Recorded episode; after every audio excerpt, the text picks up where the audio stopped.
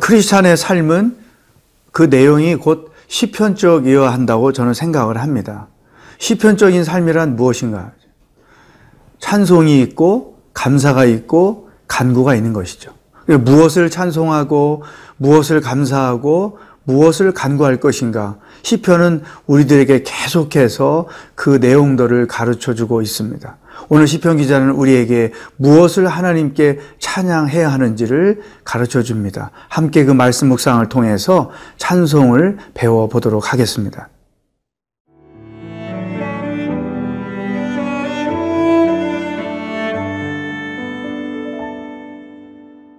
시편 98편 1절에서 9절 말씀입니다. 새 노래로 여호와께 찬송하라. 그는 기이한 일을 행하사 그의 오른손과 거룩한 팔로 자기를 위하여 구원을 베푸셨음이로다. 여호와께서 그의 구원을 알게 하시며 그의 공의를 문나라의 목전에서 명백히 나타내셨도다. 그가 이스라엘의 집에 베푸신 인자와 성실을 기억하셨으므로 땅 끝까지 이르는 모든 것이 우리 하나님의 구원을 보았도다. 온 땅이여 여호와께 즐거이 소리칠지어다. 소리내어 즐겁게 노래하며 찬송할지어다. 수금으로 여호와를 노래하라. 수금과 음성으로 노래할지어다. 나팔과 호각 소리로 왕이신 여호와 앞에 즐겁게 소리칠지어다. 바다와 거기 충만한 것과 세계와 그 중에 거주하는 자는 다 외칠지어다. 여호와 앞에서 큰 물은 박수할지어다. 산악이 함께 즐겁게 노래할지어다. 그가 땅을 심판하러 임하실 것이미로다. 그가 의로 세계를 판단하시며 공평으로 그의 백성을 심판하시리로다. 어, 시편 기자는 하나님께 찬송을 올려드리면서 그 찬양하는 이유를 여러 곳에서 다양한 내용으로 우리들에게 설명해 주고 있습니다. 우리도 그냥 찬송할 것이 아니고 찬송할 이유가 분명히 있어야 하는 것이죠. 오늘 본문에서 시편 기자는 노래할 이유를 몇 가지 이렇게 설명해 주고 있습니다. 1절에 보면 새 노래로 여호와께 찬송하라. 그는 기이한 일을 행하사 그의 오른손과 거룩한 팔로 자기를 위하여 구원을 베푸셨음이로다. 나에게 구원을 베푸신 하나님, 내 삶에서 놀라운 일을 행하신 하나님을 찬양하는 것이 첫 번째 이유였던 것이죠. 오늘 이 시편 98편의 가사는 성가대들이 부르는 어, 성가곡에 담겨져 있는 그러한 찬송입니다. 저도 성가대원으로 봉사할 때 이 찬양을 정말로 힘차게 불렀던 그런 기억이 있는데 그때 새 노래로 여호와께 찬양하라. 하나님이 행하신 놀라운 일, 하나님이 내게 베풀어 주신 그 구원의 일을 찬양한다. 이게 찬양할 이유였던 것이죠. 그러니까 우리가 늘 그 말씀을 묵상하면서 또 우리 삶 가운데서 하나님이 어떻게 내 삶을 개입하시고 내가 어떤 위기나 어려움 가운데 처해 있을 때 어떻게 나를 구원하시는지 이런 것들을 체험할 줄 알아야 되는 거죠. 왜 고난당할 때 믿음으로 반응해야 되는가? 인간적인 생각으로 풀어가면 안 되는가? 그 이유가 다 여기 있는 것이죠. 내가 믿음으로 반응할 때 하나님이 내게 당신의 구원을 베풀거나 능력을 행하시고 그러므로 우리는 그 하나님의 구원과 능력을 체험하고 그것이 내가 하나님을 노래할 이유가 되는 것이죠. 또 한 가지 시편 기자가 하나님을 찬양하는 이유를 3절에서 이렇게 고백합니다. 그가 이스라엘이 집에 베푸신 인자와 성실을 기억하셨으므로 땅 끝까지 이르는 모든 것이 우리 하나님의 구원을 보았도다. 하나님의 인자와 성실을 강조하고 있어요. 인자란 하나님의 사랑이죠. 우리들에 대한 하나님의 태도가 사랑이라는 것이고 성실, 신실하신 것이죠. 그러니까 하나님이 우리를 창조하시고 우리를 기르시고 우리를 돌보시고 우리의 삶을 인도하시는데 절대 게으르지 않는다는 거죠. 마치 이스라엘 백성들을 애굽에서 건져내실 때부터 약속의 땅 가나안에 들어갈 때까지 하나님이 얼마나 성실하게 그들을 사랑하면서 인도하셨습니까? 그 하나님이 오늘 우리들의 삶에서도 동일하게 역사하고 계신 거죠.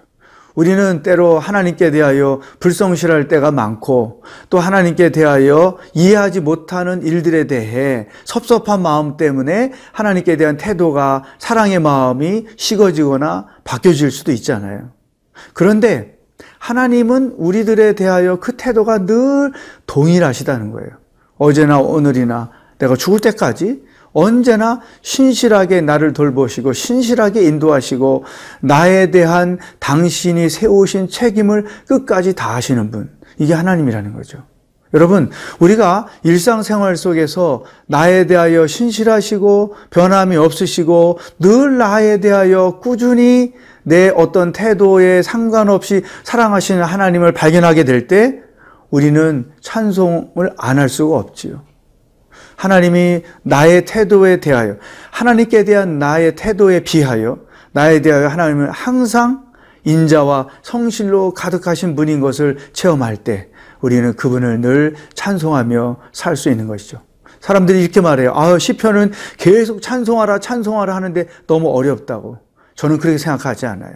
하나님이 내게 베푸신 일들을 많이 경험하면 찬송은 정말로 저절로 이루어지는 은혜의 반응인 것이고 또 하나님이 나에 대하여 행하시는 그 소중한 일들을 느끼고 경험할 때마다 우리는 자연스럽게 하나님을 찬송하며 살아갈 수가 있는 것이죠.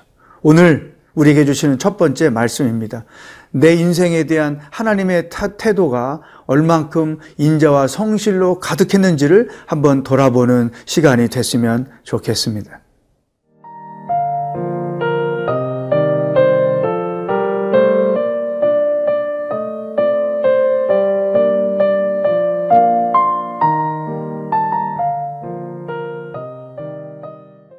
크리스찬의 삶은 그 내용이 곧 시편적에 한다. 이것은 아무리 강조해도 지나침이 없습니다.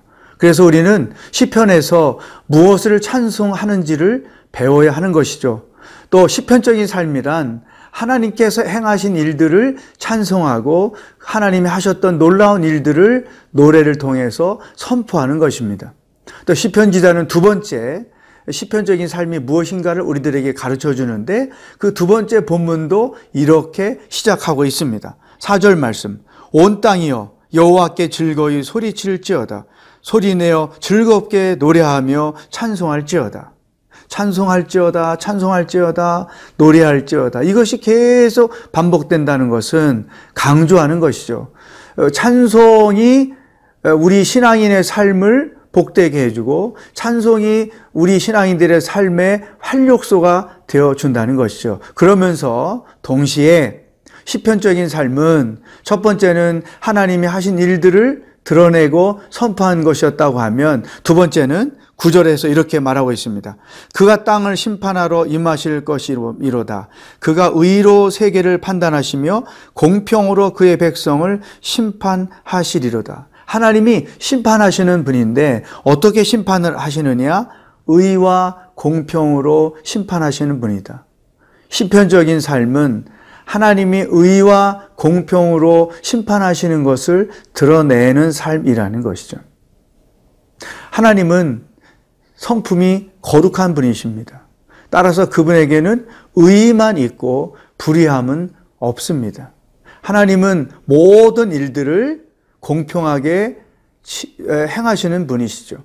하나님은 편법을 써서 당신이 의도하신 일을 성취하는 분도 아니고 또 불평등하게 일을 처리해서 억울한 사람이 있게 하는 분도 아니고 또 하나님은 기도 많이 하는 사람이라고 특별히 편애해서 그 사람의 죄나 허물을 눈 감아 주는 분도 아니고 또 평생 하나님께 봉사를 열심히 했다고 해서 그 사람이 저지른 죄를 눈 감아 주는 분도 절대로 아니라는 거죠. 하나님은 성격상 이런 죄를 그냥 넘어가실 수가 없는 분이에요.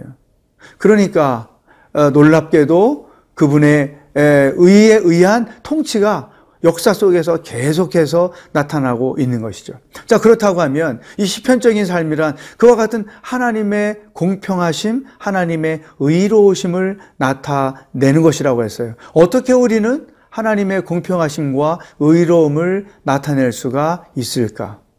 곧 우리들이 무슨 일을 하든지 공평하게 의롭게 처리를 해야 된다는 것이죠. 교회 안에서도 의롭게 공평하게 모든 일들을 처리해야 하나님의 공의가 그 교회 가운데 나타나서 모든 성도들이 그 하나님의 공의로우심을 보고 찬송할 수 있어야 되는 것이죠.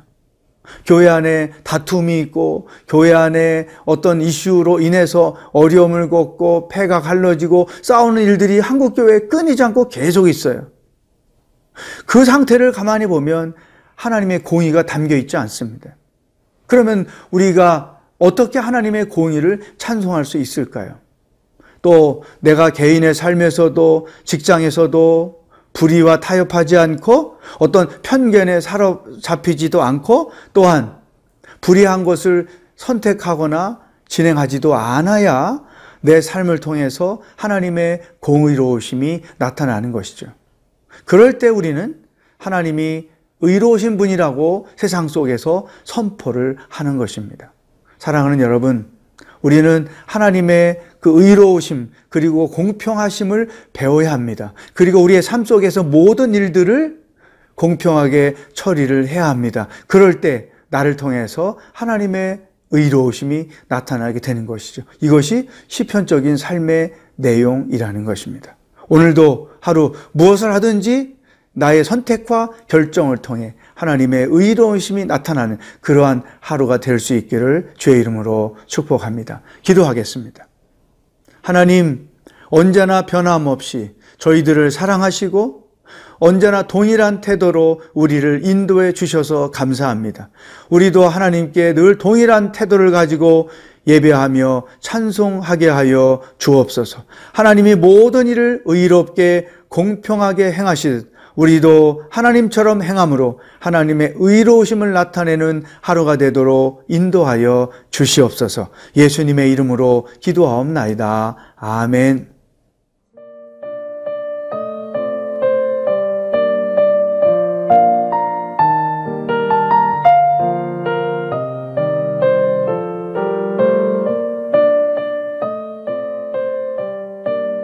이 프로그램은 시청자 여러분의 소중한 후원으로 제작됩니다.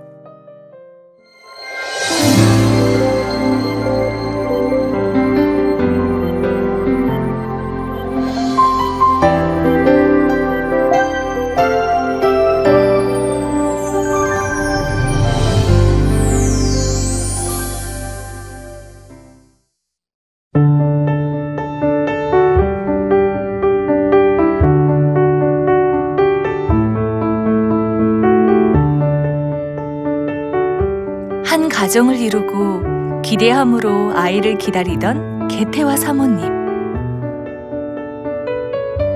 조급한 마음이 있었지만 하나님께서 새 생명을 선물해 주셨습니다.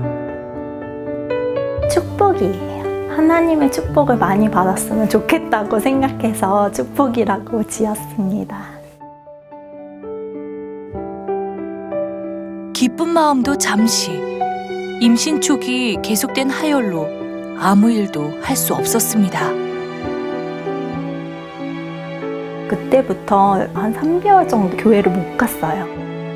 너무 힘든 와중에 CGN TV를 통해서 새벽 기도를 드렸었어요. 하나님이 실험 가운데서도 내가 하나님을 얼마나 의지하고 있는지, 그리고 하나님을 얼마나 신뢰하고 있는지, 그걸 더 보시는 걸 거야라고 생각을 해요. 그 시기가 지나고 나서 하나님이 이 시간을 복되게 하셨다는 생각이 많이 들어요.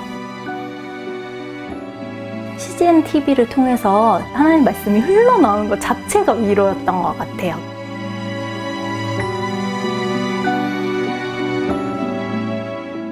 불안함, 걱정, 두려움이 가득했던 순간 개태와 사모님과 CGN TV는 함께 했습니다.